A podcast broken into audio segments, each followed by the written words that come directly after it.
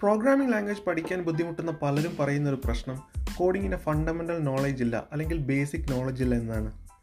അതുപോലെ നമ്മുടെ സ്കൂൾ ആയിക്കോട്ടെ കോളേജ് ആയിക്കോട്ടെ പല ടീച്ചേഴ്സും പ്രോഗ്രാമിംഗ് ലാംഗ്വേജ് കൈകാര്യം ചെയ്യുന്നത് തന്നെ തിയററ്റിക്കൽ ടോപ്പിക്സിന് കൂടുതൽ പ്രാധാന്യം കൊടുത്തുകൊണ്ടാണ്.